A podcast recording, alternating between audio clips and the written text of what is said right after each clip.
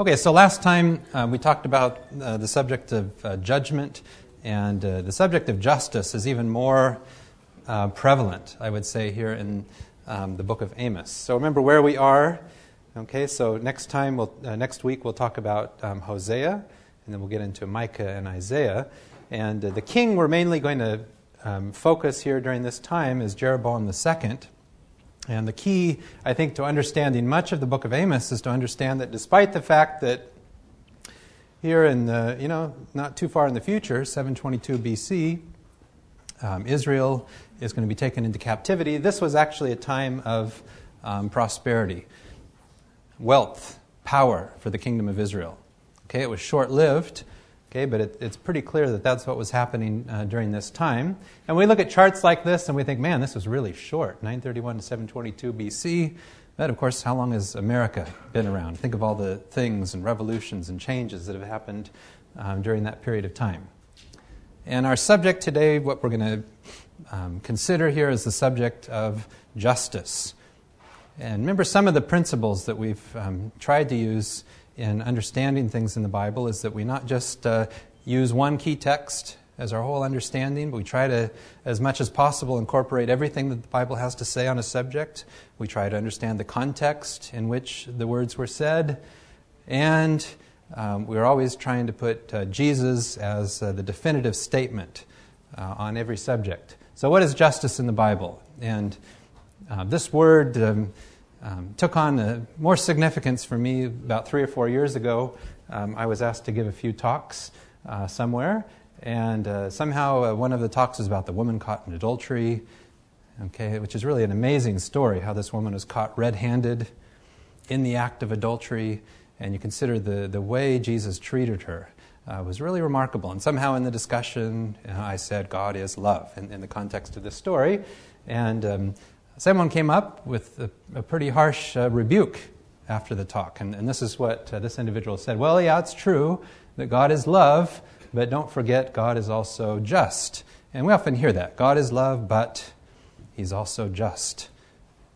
Okay, and, and what does that mean? How do we understand uh, justice? Certainly, God is just. No one would, would argue with that. But um, what does that mean? Okay, it gets often described as you know, we understand God's character. God is love, absolutely. We have those words. Okay, but the other side of the coin is God is also just. And if you could substitute another word for God's justice, uh, what words come to mind? What do you imagine happening when God deals out his uh, justice? What does that look like? Okay, now here's a quote I won't share with uh, the individual um, that said this, but, but here's, a, here's a very common uh, perception God is love, but God also punishes the sinner and hates all who do iniquity. God is not one sided. He is not simply an infinitely loving God, He is also infinitely just. He must deal with sin, He must punish the sinner.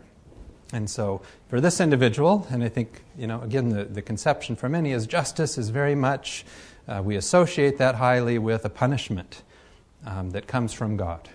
God is love, yes, but to be just, he must also um, punish. And so we uh, very often, in our, with our Western ears, we hear justice, and we, we put that very much into a, a legal paradigm. You understand it in that way. In terms of our legal system here, you, you know the phrase here you do the crime, you pay the time, justice is satisfied. Okay, so that when someone is punished appropriately for their crime, Okay, justice is satisfied. Okay, is justice a person that is satisfied? What does that mean? Justice is satisfied. Um, and of course, uh, the words here, not to, um, this is not a slam on, on George Bush, but these just, this is how we use the word here in our um, 21st century. We will bring the terrorists to justice. What does that mean to you? Well, they will be punished appropriately for what they've done.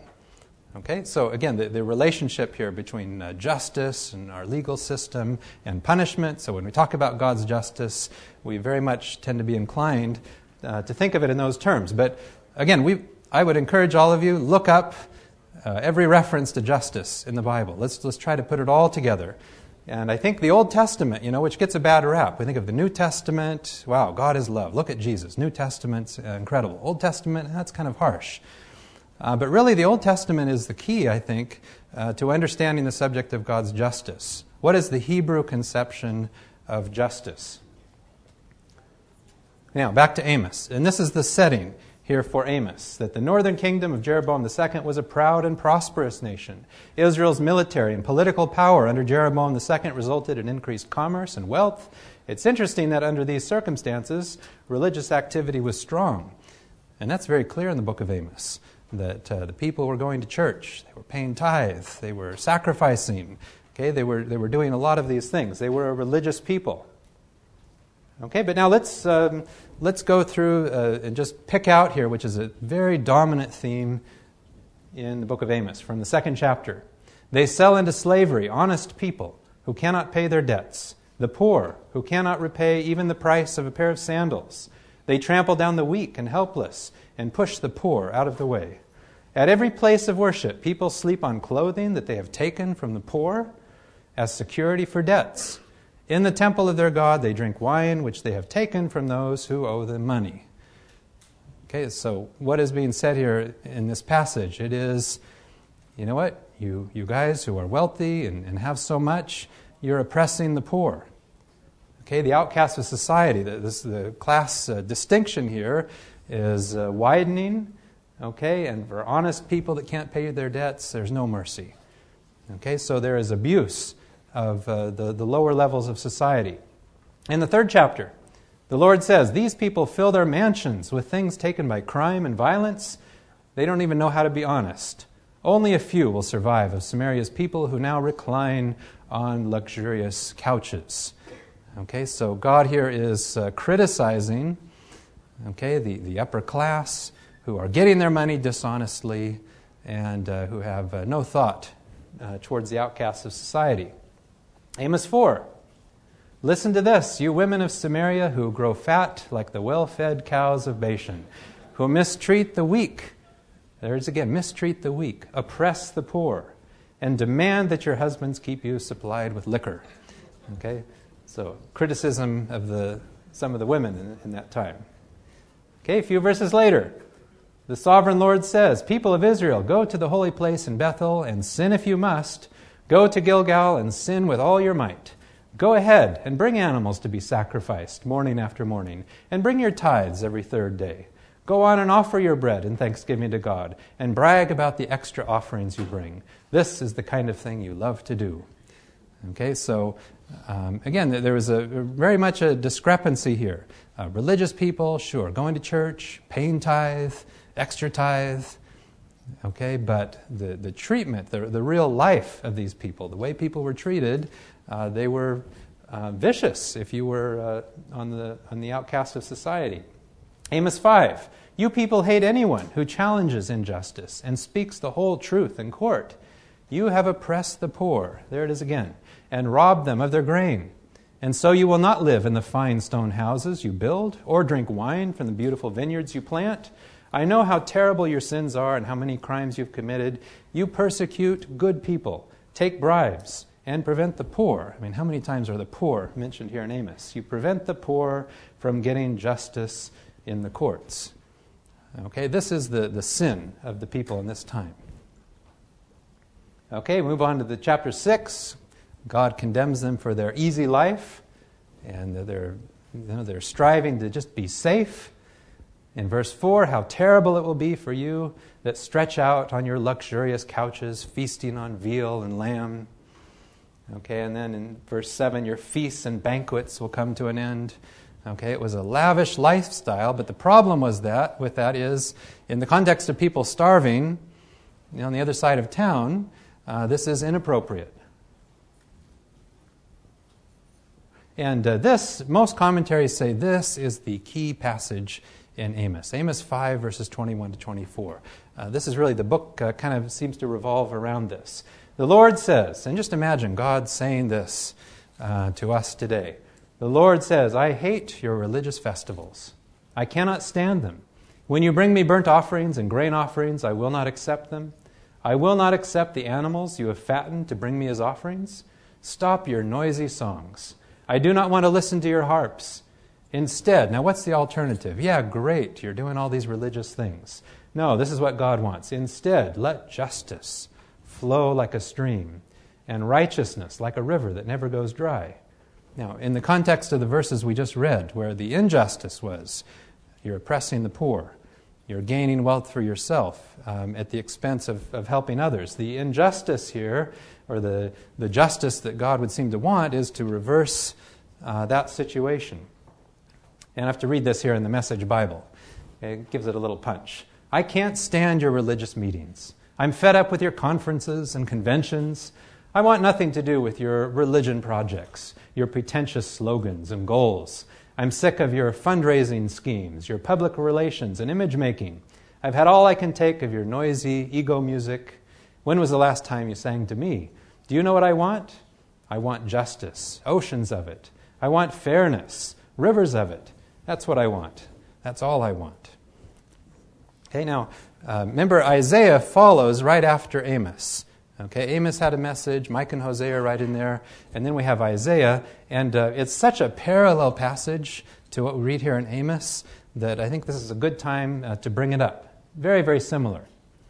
Do you think that I want all these sacrifices you keep offering to me? Now, didn't God ask for sacrifices? But, but here in this context, again, it's, it's not appropriate what they're doing.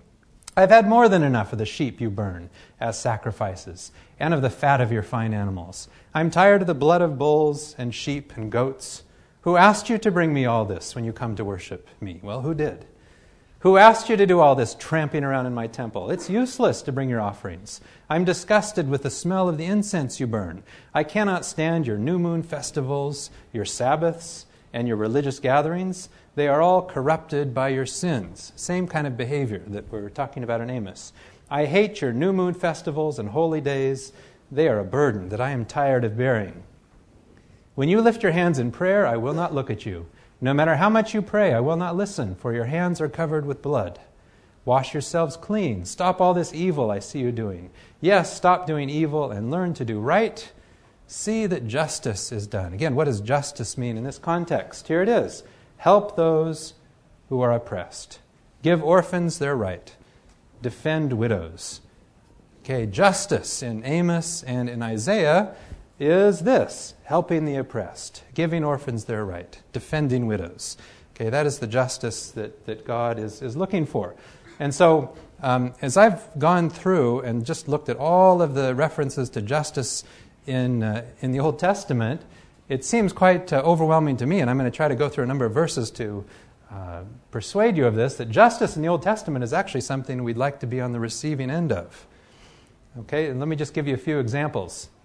In Psalm 82, defend, defend the poor and fatherless, do justice to the afflicted and needy. Now, that, does that mean punish the afflicted and needy? Do justice to the afflicted and needy? Uh, again, it has to do with uh, poor, outcasts of society, the widows, the people that have been oppressed. Okay, and in Isaiah 30, the Lord is waiting to be kind to you. He rises to have compassion on you. The Lord is a God of justice. Again, what does this mean? What is God's justice? He's waiting to be kind to you. He rises to have compassion on you. He's a God of justice. And so we're going to consider these two words that are translated here as justice or righteousness in the Old Testament. Tzedakah and Mishpat. And what I, what I want to suggest is that we consider the meaning of these words in the context with which the, the words are used. Okay, this is the passage we just read in, in Isaiah 1 uh, 16 and 17 that the justice is to help the oppressed, give orphans their right, defend widows. That's justice. In Jeremiah 21, give justice each morning to the people you judge Help, and again, what does that look like? Well, help those who've been robbed, rescue them from their oppressors. Okay, now it does mean intervening. How do you intervene against an oppressor?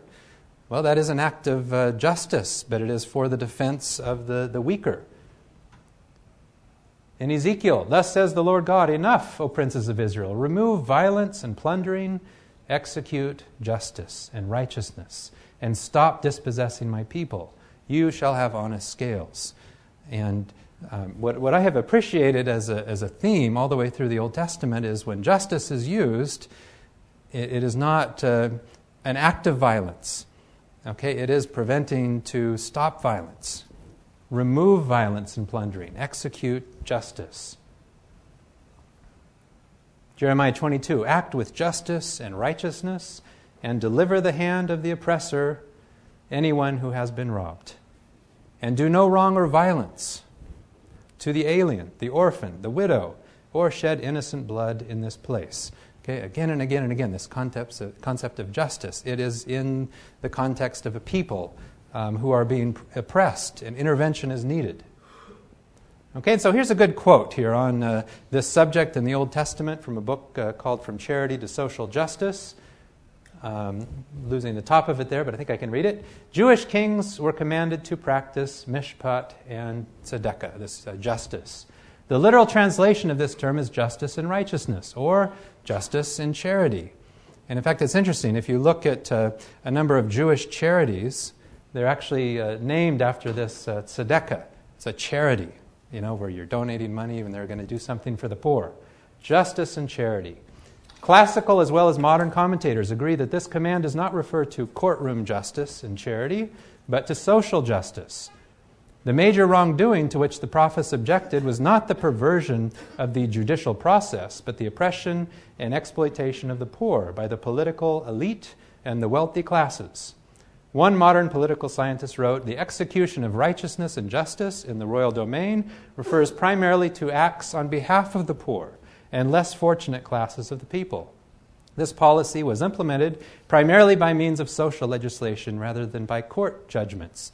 The idea or ideal of social justice has a long history in Judaism.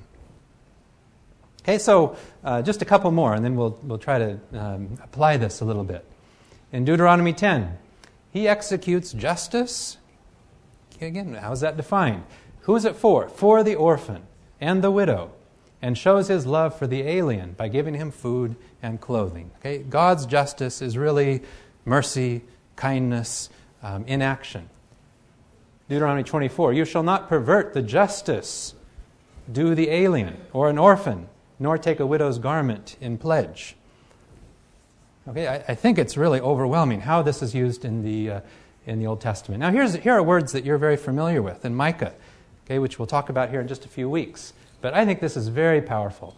With what shall I come before the Lord and bow myself before God on high? Hey, here are the options. Shall I come before him with burnt offerings, with calves a year old? Will the Lord be pleased with thousands of rams, with ten thousands of rivers of oil? Okay, it's kind of suggesting here, kind of an appeasement. Wouldn't God be pleased with lots more, many more sacrifices, rivers of oil?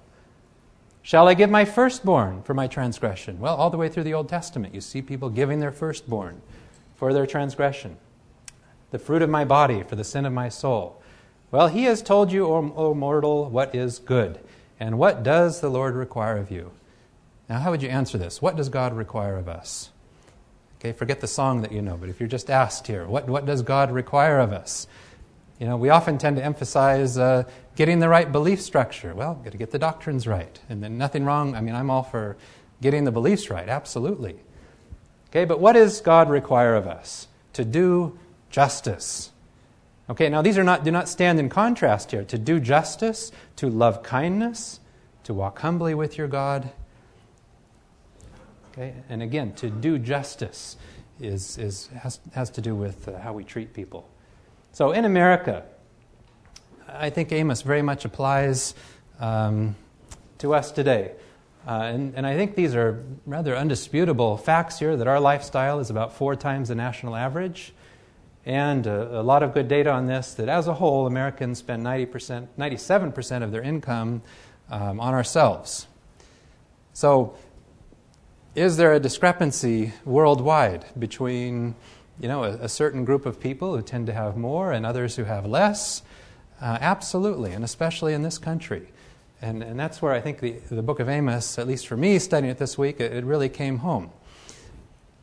Um, several months ago, well, actually, it was about maybe seven or eight months ago, um, uh, my wife's parents were planning a trip uh, to come out here, and we were trying to decide what to do with them. And uh, her, her dad can't walk very well, so we were trying to find you know, something, some little vacation we could take where uh, he wouldn't have to do much walking. And finally we said, well, let's go on a cruise. might enjoy that. Uh, he wanted to go to Alaska, so we were in university travel trying to make some plans. And right across the way, there was a, a medical student also making plans. And except his was for a mission trip to Africa. And I was just sitting there the whole time, really paying attention to what was going on behind me. Here I'm planning a trip on an Alaska cruise, and this medical student is, uh, you know, going on it, but probably with a lot of debt, is going off on a mission trip to Africa. So, so I admire what many of you do in terms of um, having a dedication to, to mission work and, uh, and the percentage of people uh, in each class that do that. I think it's wonderful.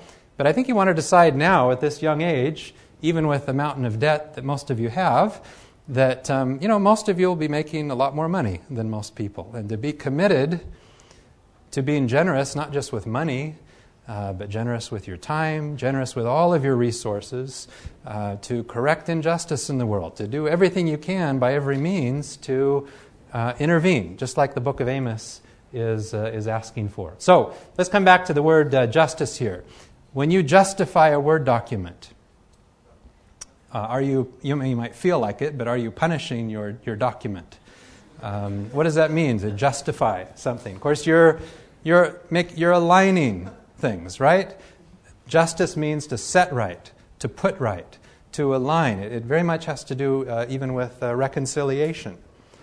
Okay, and I, and I see that the theme is coming through here in the Bible. Okay, just a few more. This one in Zechariah is, is uh, just wonderful. This is what the Lord of armies says Administer real justice. What does real justice look like? Be compassionate and kind to each other. Now, that may mean locking up criminals and protecting uh, those who are being oppressed. Okay, and the last one here in Amos, in this Hebrew parallelism, we've said the first line or the second line emphasizes, reinforces the meaning of the first line. It's not based on rhyme but on repetition. You've turned justice into poison, right into wrong. Justice then uh, goes with doing what is right. Poison goes with uh, doing what is wrong. So, um, and probably a thought here many have, have, had well, what about punishment? Since we brought it up here. Uh, what is punishment? Okay, and certainly there is a punishment, uh, undeniably. Our question is uh, how does that punishment uh, get meted out? And so the flood, perhaps, would be an example that would come to mind. Well, wasn't God punishing the people? In that time. Isn't that an example of God's justice? And we spent a whole hour on the flood, so it's maybe dangerous to summarize the flood in, in three minutes here, but, but let me try. Okay, let's read uh, just the words here that were given to Noah. Noah had no faults and was the only good man of his time. Is that true? Just one? He lived in fellowship with God, but everyone else was evil. Everyone. In God's sight, and violence had spread everywhere. God looked at the world and saw that it was evil, for the people were all living evil lives. The Lord said to Noah, Go into the boat with your whole family. I have found that you are the only one in all the world who does what is right. Okay, well, maybe it's an exaggeration, or what, uh, what does that mean? Well, you know, Noah built this boat and he preached his message for a long period of time. Okay, if there were a hundred righteous people like Noah, a thousand, uh, wouldn't some of them have gotten on the boat? Okay, wouldn't have God have built a fleet of uh, boats if there were lots and lots of people like Noah, but no one got on the boat? Wouldn't that kind of suggest that Noah really was the only good man of his time? Okay, and what would that mean? Now, let's just imagine here that there wasn't a flood. Uh, Noah dies, the last man that has a trusting relationship with God.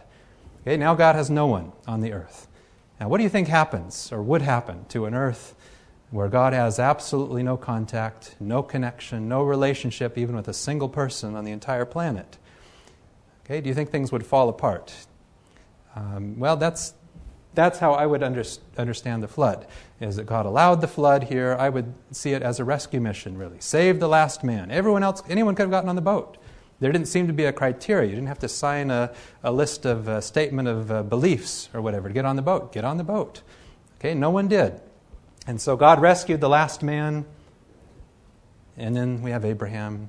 And there would have been no avenue for the Messiah to come if we didn't have Noah here uh, coming through the, the flood. So we can see, I think, and, and as, as, I've gone through the Old Testament many times here in, in uh, Bible studies with medical students, every quotes violent intervention in the Old Testament, I think we can see that not as a retributive punishment, but as an act, an, an intervention that was necessary, okay, in order, you know, uh, for, uh, for God to be able to bring something good out of this. Okay, we would see it more in that light than God wanting to come and punish the people, these, uh, the evil people that are described.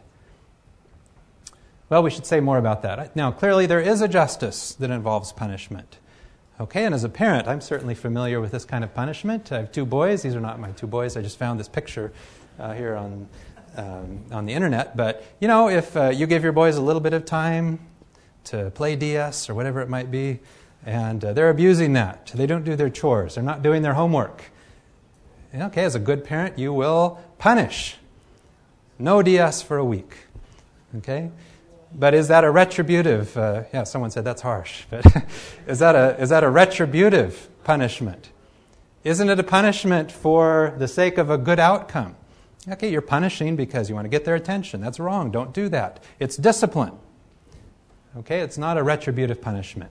So, uh, the, the context of Jeremiah 30 is people going off into the Babylonian captivity, and God said, I will discipline you, but with justice. I cannot let you go unpunished. And the, the captivity, the Babylonian captivity specifically, I think that we read this last week, is the, the discipline of captivity. And God said, You know, I hope you guys will change your mind and come back when you go off into captivity. So, maybe a question we can ask Who is the punisher? And um, I would like to make a case that there is a punisher. Jeremiah 2. You have brought this on yourself by abandoning the Lord your God when he led you on his way. Your own wickedness will correct you, and your unfaithful ways will punish you. You should know and see how evil and bitter it is for you if you abandon the Lord your God.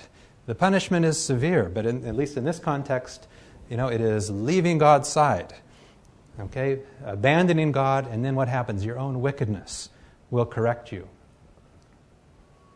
A few chapters later in Jeremiah Judah, you have brought this on yourself by the way you have lived, by the things you have done. Your sin has caused this suffering. It has stabbed you through the heart. Okay, the, the punishment here is sin, rebellion, leaving God's side, not trusting God. Okay, and that punishment is very severe. Psalm 7 See how wicked people think up evil. They plan trouble, practice deception, but in the traps they set for others, they themselves get caught. So they are punished by their own evil and are hurt by their own violence. I thank the Lord for his justice. I sing praises to the Lord the Most High. So, at least in those three examples, the, the punisher is our own sinful, rebellious um, attitude. Last year I gave these uh, examples. But you know, if you were to step off a cliff, um, God would not need to set in motion the process of gravity in order that you hurt yourself um, for, for doing that. It, it's a natural consequence. There is a law of gravity. Okay, if you decide, you know what, I'm just not going to study for a month, I'll give a month off.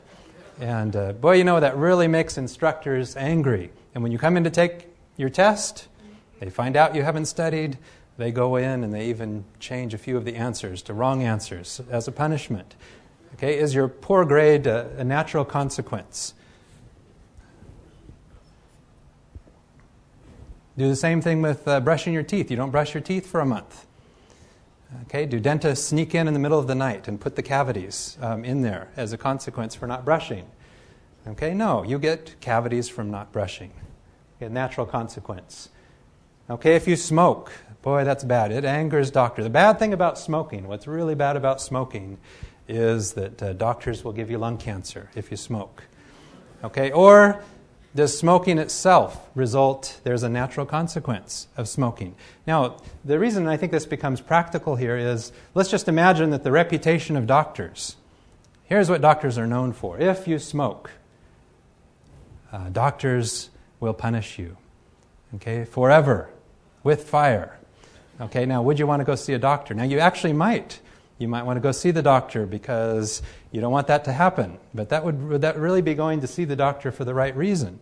What does the doctor want? You come to the doctor, I'm a smoker, I can't stop smoking. Okay, what does the doctor do? Well, he might bring up some x rays. Let me show you some pictures of patients that I've had with lung cancer. It's devastating.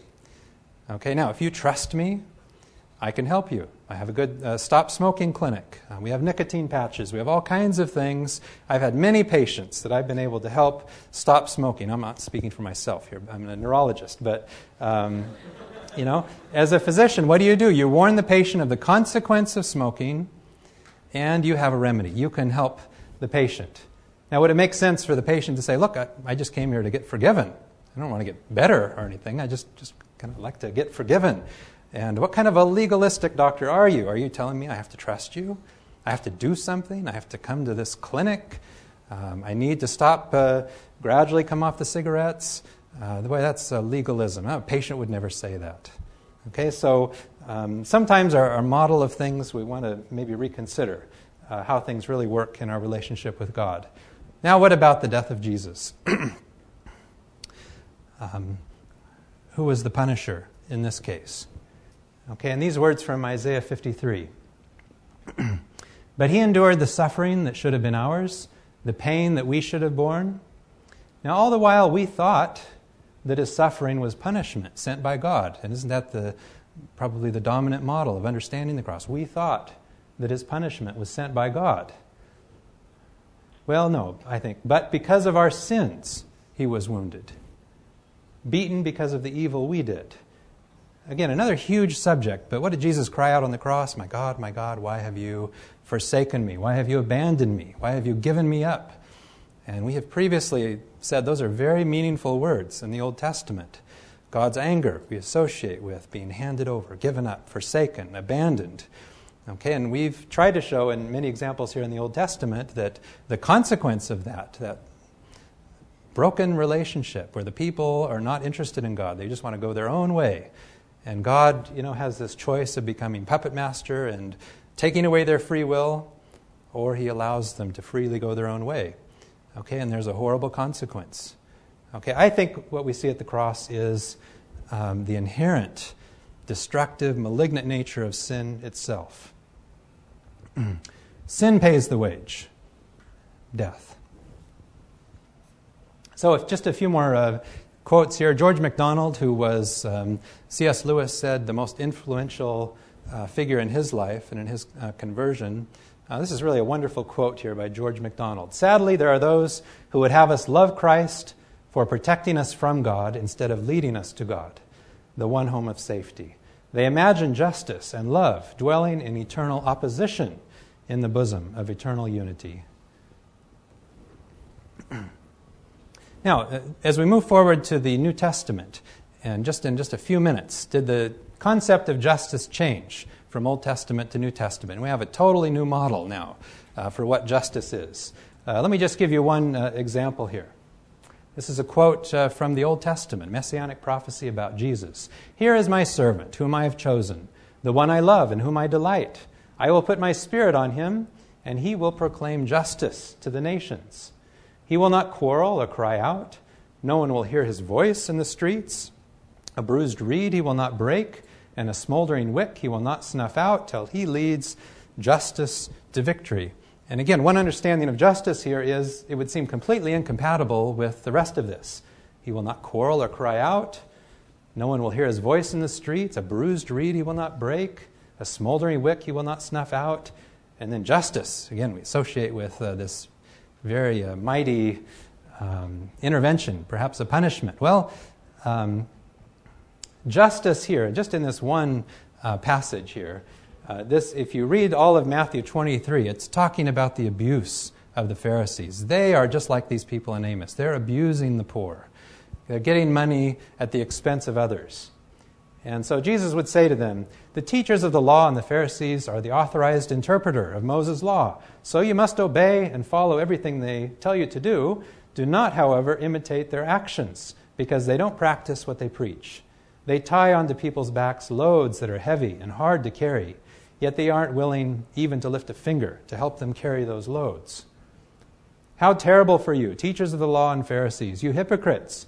You give to God one tenth, even of the seasoning herbs such as mint and dill, just like Amos. Yeah, they're tithing, they're going to church, they're doing all of this, they're sacrificing.